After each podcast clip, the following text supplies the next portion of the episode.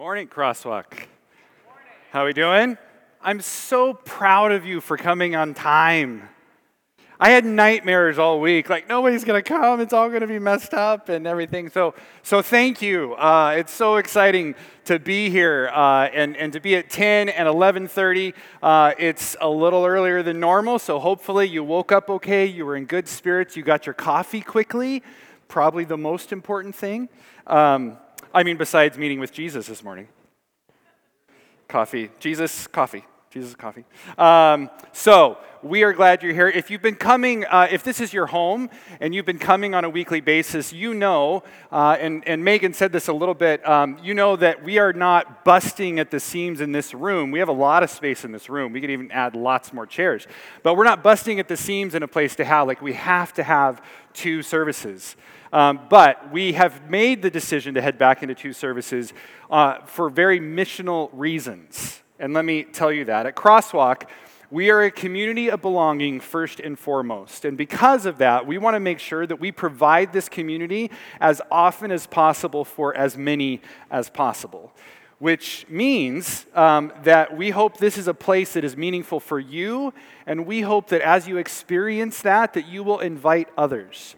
You invite people to come and be a part of this place and this community. Um, but it's easier to make a decision on changes like this when you make that decision based on your mission instead of your preference. If we made decisions based on our preferences, we would change the, our minds every six months. And I've been in places that did that, and it's frustrating to build momentum because it's changing all the time. So, not only are we a community of belonging, I wanted to read to you a part of a statement uh, about who we are, who we feel called to be, and the kind of culture we think we're supposed to cultivate. All right? So, um, we are at our best when we bring people in, those who might not have access or understanding, and challenge them to go, do, see, and love well for themselves. And then we challenge them to bring someone else along too. So invite others. We're artists, translators, trailblazers, creative, seekers, awakeners, and proudly unique. That's specifically a Portland line. Proudly unique. But most of all, we're door openers, inviting anyone who walks by inside so that we can learn and grow together. That is who and what we feel called to be. And so that is why we are opening our doors wide and often for as many as possible.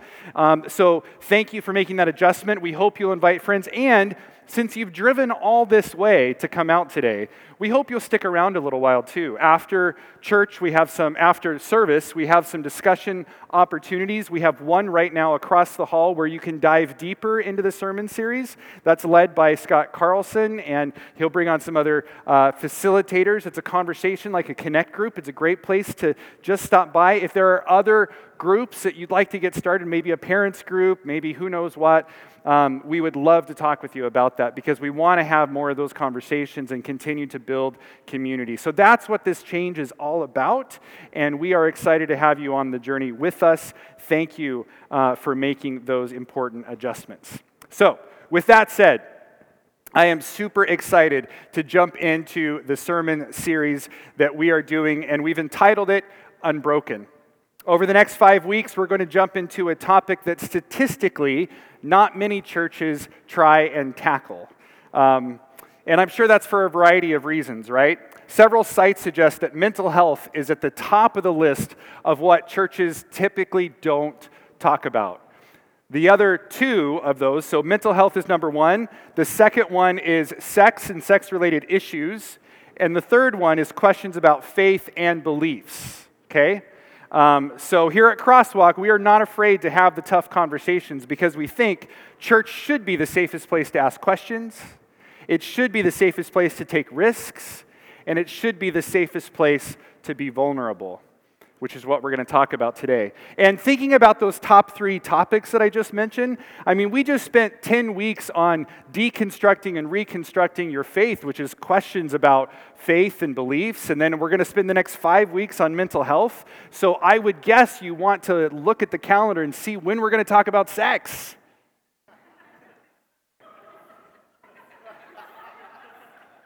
Not on the schedule. Not, amen uh, but maybe it will be.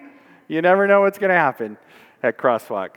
Uh, but why are we too often afraid to talk about the tough stuff, what's really going on in our lives, right? Maybe it's because we're afraid of what the answers might be. Maybe we're afraid there are no answers. Maybe we're afraid that when you really dig into the scriptures and you really seek God, that maybe we won't find answers for some of the toughest things that we face on a day to day life. And if we can't, then what is all this for anyway? So, for this series, we're going to begin today by talking about some of the myths of mental health and faith. For those of you that are new to our community or just visiting for the first time, I'll share some of my own journey with mental health to give you with mental health to give you perspective and hopefully model vulnerability, which is something I hope we can all do. And over the coming weeks, we're going to also talk about anxiety, we're going to talk about depression, we're going to talk about suicide, and we're going to talk about mental health and demon possession. About time. nice. Uh, so buckle up, folks. It's going to be a good series. Now, let me do, there is a caveat, is that the weekend that we were technically slated to talk about mental health and demon possession is our anniversary weekend. so we're going to skip that one uh, and we're going to talk about that for Campus Day. So, when we would typically have Campus Day for us, uh, which will be the week after the series ends, is when we'll talk about demon possession and mental uh, health. Um, that weekend, for our anniversary weekend, we are super excited. We're going to have the uh, Oregon Conference president of the Seventh day Adventist Church is going to be with us. We have a special ceremony of dedication. We're actually going to sit around a table um, like the president, Tim Gillespie, and I did in March of 2020 and we're going to talk about what our hopes and dreams were then, before all this happened, and what God has done over the last couple of years as we celebrate God's movement in this church. But why address mental health now? Well, we've known for a long time that mental health um, has been becoming more and more of a challenge in our culture, especially for the younger generations. But the pandemic added to this exponentially, and we're still figuring out what all this means. First, we have to define what we mean when we talk about mental health. For our purposes, a simple definition of mental health is a state of mental well being that enables a person to cope with the stresses of life, realize their abilities, learn well and work well, and contribute to their community. Now, I found some statistics about the state of our mental health in, in the U.S. in and through the pandemic, but we have to recognize that we are still figuring out the impact of the pandemic. But according to recent studies, 41% of adults have experienced high levels of psychological distress at some point during the pandemic. 37% of high school students, 58% for those 18 to 30. However, I just heard a study done this week by the Fuller uh, Seminary that says that for those 18 to 30 emerging adults, it's actually 75%. And we have to look at these numbers and recognize that in mental health, numbers are often underreported. So this is uh, lower than what is probably actually happening. And as always is the case, we have to recognize that, um, yeah, that with mental health it's underreported, but in the church world, you might think things are doing better, right? I mean, after all, the fruit of the Spirit, love, joy, peace, patience, kindness, goodness, all of these should help with mental health, with loneliness, fear, depression, anxiety, and so on. But in some cases, the numbers of those struggling with mental health who profess faith are worse. Probably because of the stigma of, well, like if I had good faith, I wouldn't have mental health, and so I don't want to share that because, ugh. I found an interesting study this week done by Lifeway Research that found that 23% of pastors acknowledge they have personally struggled with a mental illness, but only 49% of pastors say, or 49% of pastors say they rarely or never speak to the congregation about mental illness. It's interesting. We're so scared to come out of the darkness and to come out of hiding. So, we're here to speak about those struggles that we sometimes keep secret, or the ones we're embarrassed to let out, or the ones that are holding us back from experiencing the life that Jesus died to give us. We're doing this series in hopes of a few things. I'm going to name two of them specifically. We want to help debunk some of the myths that surround faith and mental health. We unpack these myths more in the series guide. I encourage you to listen to the series guide um, or to read it, download a PDF copy. We also have just started a new podcast called The Sacred Echo. And that is a weekly conversation between the teaching team at Crosswalk, which right now includes Pastor Tim Gillespie, which is our teaching pastor for Crosswalk, Dave Ferguson, the lead pastor at Crosswalk Chattanooga, and myself. Um, and so it's a weekly diving in to this sermon series. So go on, it's on Apple, it's on Spotify, it's on our Crosswalk app, and you can listen to that. Um, but the myths include things like only some people have disorders. That's a myth, right? Disorders, I heard someone define once as just how you and I have learned to adapt to a broken world. It's how we've learned to adapt to a broken world. And some of those methods are not good, and so we need help to figure out how to come out of those. Uh, another myth is you must be the only one struggling. This is one the devil loves to put on us, right? Because if he can make us think that we're the only ones, then he's got us. Another one is everyone else, this is tied to the other one, everyone else seems to have it all together. This becomes worse with social media. We compare all the things that we know about ourselves to all the things we don't know about someone else right? I'm going to say that one again because that one's been meaningful for me. We compare all the things we know about ourselves to all the things we don't know about somebody else, to the way they present themselves. And we think, man, that, if I could just be like that person because they have it all together. Not true. Or how about just pray more, have more faith, and let it go, right?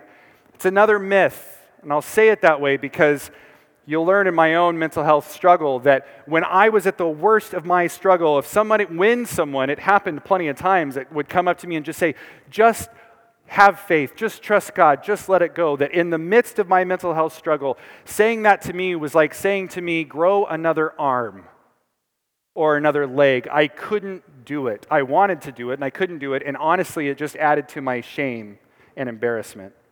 And then, of course, there is the dangerous thinking that comes one book, one pill, or one prayer will fix everything, right? We think, and we want that. We want the one fix. Wouldn't that just be so much easier? Wouldn't it be easier if your pastor just said the magic words and then suddenly everything made sense? My wife would love that. Um, so, all of these are myths that we hope to debunk over the course of our time together. Um, and recognize that we are all broken in some way or another. We are all in need of each other, and we all are in desperate need of Christ and a good mental health plan. So, uh, secondly, we hope to do this. We want to help create spaces that are safe to be vulnerable, to share with one another when life isn't going so well, and to receive help and support along the way. So, with all that said, allow me to share my own story with you. But as I've said, I've shared it with our community before, but I know not all of us were here with that, uh, uh, when I did that. So, this will be the condensed version of the story. And as we go throughout this sermon series that I'll be preaching most of, um, that we will, uh, I'll, I'll, continue to share and unpack things from my perspective and experience. Um, side note, if you ever want to sit down for coffee or a smoothie and learn more about my story or talk about these things, like please let me know. I'm more than happy. I feel in part that I survived the worst of my own mental health struggles so that I can help other people with theirs. Um, especially from a spiritual perspective. So, um, about 17 years ago now, I went through one of the toughest times of my life. Though I had always struggled with anxiety on some level or another, there were certain events that happened in the course of my life that propelled me to struggle exponentially. Struggle so much to where I was losing sleep, struggle so much that I couldn't eat and I was losing weight and my mind was racing all the time. And I had these impending, fearful thoughts that, man, at any second, I'm going to be found out as a fraud. At any second, I'm going to lose everything that I hold dear. At any second, I'm going to lose my family. I'm going to lose my job. And all these things were happening. And one of my challenges was I had started a new job where I was asked to be the spiritual guide and pastoral care and discipleship for over 2,000 people. And I felt so overwhelmed and then embarrassed and, and, and it, with shame because of my struggle. How in the world could I care for anyone else when I couldn't hold it together myself? At first, I thought, well, maybe it's just a job. I, I need a different job, something that's less stressful. And then, in a moment of incredible clarity, I thank God for, I had this thought that said, no, it wasn't the job, it was me. It was me that needed to be worked on. Trisha, my incredibly supportive, courageous, and wise wife, was with me in this battle. But besides her, my mom, who's also a, a healthcare professional, and uh, uh, one of my closest friends, no one else knew about my struggle for months. For months, I desperately tried to hide it because I was afraid of what people would think of me if they knew. But trying to hide it was exhausting. Trying to pretend you're something you're not took every ounce of energy that I have. And as I've shared before, our secrets keep us sick. That's why I want to make sure we have a place and we cultivate a place where we have no secrets. After a time, thanks to some godly intervention, that again, it's one of my favorite stories, but I couldn't hide my struggle anymore. I came home, yeah, I'm, oh, I'm going to tell it. So, um, no, it, it was just such a meaningful moment for me because um, most people just fly by, you know, you're doing the whole thing, hey, how are you? I'm good, how are you? I'm good, and you go on about life. Interestingly enough, there's a difference between saying, how are ya and how are you, right? How are you mean makes the other person think you actually want to know the answer to that. Um, and so, anyway, um, I, I, was at uh, the school I was working for. I was in charge of chapel, um, getting ready, and I had a panic attack. I went into the back room and I just I called Trisha and I said, "I've got to get out of here. I can't take this. I can't do this anymore. I want to leave." But I had to pull it together because I was in charge of the program. And so I did my best to pull it together. I came out from behind the stage uh, just before things were about to start, and a student came up to me who I knew, and the student said, Are you, are you okay? And I shook it off, right? I said, Yeah, yeah, I'm okay. Just, just stressed, you know, a lot of things going on. And you would expect that to be the end of it. But at the end of the service, as everybody else is leaving, that student came up to me, grabbed my shoulders, looked at me in the eye, and said, Are you sure you're okay? Because I don't believe you are. I call him my angel. I couldn't get out what was really going on. Tears filled my eyes, and I just said, No, I'm not okay. It was the first time I had said that. And then I went home and I told Trisha, we have got to start sharing this with people. I can't hide it anymore. I can't pretend anymore. I don't know what's going to happen when we start to share, but I can't pretend any longer. Our secrets keep us sick. And so we decided to call together my colleagues, the people I worked with, which included some of the pastoral staff, some of the school leaders, my chaplain's office team. And we got together, and I had written a statement because I didn't think I could just say it without a statement. And we're sitting at a table with all of these colleagues of mine, um, and I'm holding Trisha's hand. She's with me, and I read through the statement. And the statement included these words Friends, as of a few months ago, I was diagnosed with a general anxiety disorder and though I am seeking help physically, mentally, and spiritually, I am barely holding it together. Tears fell down both of our faces. And when I finished reading the statement, I looked up, and the expressions my colleagues had on their faces had changed. When we got in the room and we sat down, they had no idea what to expect. Their faces were full of fear and concern. And then after we shared, their faces turned into compassion. That made sense. The second one was relief. That didn't make sense. Why are you relieved? Uh, I was confused. And then one of my colleagues, the first to respond, she said, So, Paddy, if I understand you correctly, what you're saying is you're messed up. And I said, um, Yes. And she said, Oh, okay, because I am too. And then she started to share what she was going through. And the next person started to share what they were going through. And on and on and on around the table it went. Each person sharing their struggles, each person expressing their love, and everyone in that room promising to hold each other up through their battles. You see, each of us has something we struggle with. Whether it's a mental health issue or finances or bad choices of some kind or another, or fear of the future or a broken relationship or an abusive relationship. We've all got something. Some of us are just better at hiding it than others.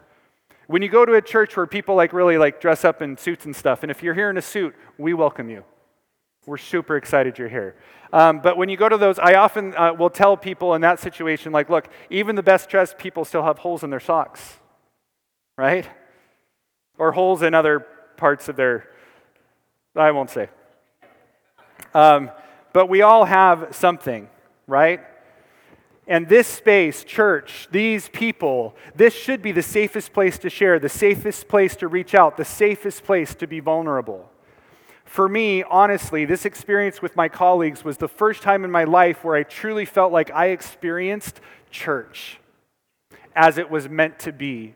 A group of broken people holding on to each other, offering each other prayer, encouragement, and a helping hand as we journey together after Christ. Now, that was the beginning of a road toward healing for me, but the road was long. Two and a half years, my struggle was intense, with days that I wasn't sure if I was going to make it. And we'll talk about that uh, when we get to suicide. But by the grace of God, and with the help of an incredible therapist, one of the best doctors I have ever had, my pastor and spiritual mentor, a sp- supportive community, and a loving family, I experienced a lot of healing in my life. But let me just be clear about the tools we use for healing. I am a pastor, I am not a mental health professional. It's good to know your limits. I can listen to your story, pray with you, share my story with you, and hopefully give you some spiritual perspective, but I cannot be the only person on your mental health care team. Mental health is always something you have to address on every level mentally, with a therapist, physically, with a doctor, exercise, diet, sleep and spiritually with a pastor, a mentor, someone you expect. And one of the most common phrases that I hear as a pastor is, Well, I haven't had a good experience with counseling. And I get it, that happens. Counseling relationships uh, can be tenuative, they can be uh, something you have to really search for to find the right one. Finding the right counselor isn't easy, but you and your family, if you have a good support system, are your best advocates. We have a few resources on the way out as you go to look at, take a screenshot, and if you're needing a counselor, there's some places to go, but sometimes you have to visit with somebody a few times before you actually settle into a good relationship. Sometimes you have to know what you're looking for. Do you need someone who is just good to talk to, or do you need someone who can diagnose and come up with a plan so that you can heal and get better? Right? So, this applies to finding a good physician and the rest of your care team as well. So, after two and a half years of intense work with my care team, doing my homework and so on, I woke up one day and I realized that my every thought wasn't about my anxiety. I realized one day that my anxiety no longer had control over me. One day I woke up and I just knew I wasn't consumed by my mental health. But here's the thing Though I did and do experience much, experience much healing from my past, I still walk with a limp. My anxiety isn't gone. Like Paul, I prayed for God to take the thorn out of my flesh over and over and over again, and I kept getting disappointed when that didn't happen. And then one day, God taught me to pray differently. Instead of begging Him to take away my anxiety, I prayed for God to help me live with it in a way that brings Him glory and honor and praise. And that changed everything. And then I heard the line um, that my grace is all you need, my power works best in weakness. My anxiety causes me to lean that much more on God, and my limp just like Jacob's limp after he spent the night wrestling with God, my limp allows me to listen to and empathize with other people's stories in ways I never could have before I went through my own experience with mental health. Before anxiety got the better of me, I too might have said to another person, just surrender your anxiety to God and let it go. It's not bad advice. But once I experienced extreme anxiety, I know how hard it is to do that and I know how to talk to someone better than I did before who is struggling with mental health. So my limp or my scars are now marks that I am thankful for as they are reminders not only of my journey, but, what, but of what God has done for me. I truly believe that I survived this time to help other people. One of the metaphors that we talked about for this sermon series is an art form with pottery invented by the Japanese called kintsugi. Um, and kintsugi is an art form that dates back to the 15th century, and in its most basic form, it involves taking a broken piece of pottery and painstakingly putting it back together with a lacquer that is often sprinkled with gold dust. Kintsugi artists tell you that it is very difficult and it is a very delicate process, but the end result is often a vessel that is stronger than it was when it was first made. They say they restored, the restored piece also celebrates the whole story of the piece of pottery, cracks and all. One description I found about kintsugi said this It says, Kintsugi is an ancient Japanese art form that is a testament to embracing imperfections and finding beauty in repair in a world that often celebrates perfection and discards the flawed. Now, if that's not a definition of grace, I don't know what is. Kintsugi celebrates the scars. They don't try to cover them up. And with the gold lacquer and the careful work of the artist, the piece becomes even stronger. The same could be said about us. We are imperfect, broken vessels. But in the hands of God and with the tools He's given us to care for each other and ourselves, we can be put back together in a way that is even stronger than we were before. And the scars we have are beautiful reminders of how God has worked in our lives, but they also help us connect with other people in very real, very authentic, and very personal ways. Let me give you one final example of this as an, uh, as an image to carry with you through this series, but also with you through life. When Jesus was resurrected, we find this exchange between him and the disciple we often call Doubting Thomas. It says, Eight days later, the disciples were together again, and this time Thomas was with them. The doors were locked, but suddenly, as before, Jesus was standing among them. Peace be with you, he said. Then he said to Thomas, Put your finger here and look at my hands. Put your hand into the wound in my side. Don't be faithless any longer. Believe. My Lord and my God, Thomas exclaimed. Now, there are all sorts of things for us to consider in this, this exchange, but for the purpose of this talk, we'll look at one. Jesus' resurrected body retained his scars from the crucifixion. At least the ones in his hands and his side, we know for sure. We don't know about his feet, but we assume so. We don't know about the scars that would have covered 90% of his backside, though, again, I would assume so. But we know Jesus' resurrected body had scars. And we know that in the book of Revelation, when the Apostle John sees Jesus in heaven, Jesus looks as a lamb who was slain. So we believe that Jesus retained his scars.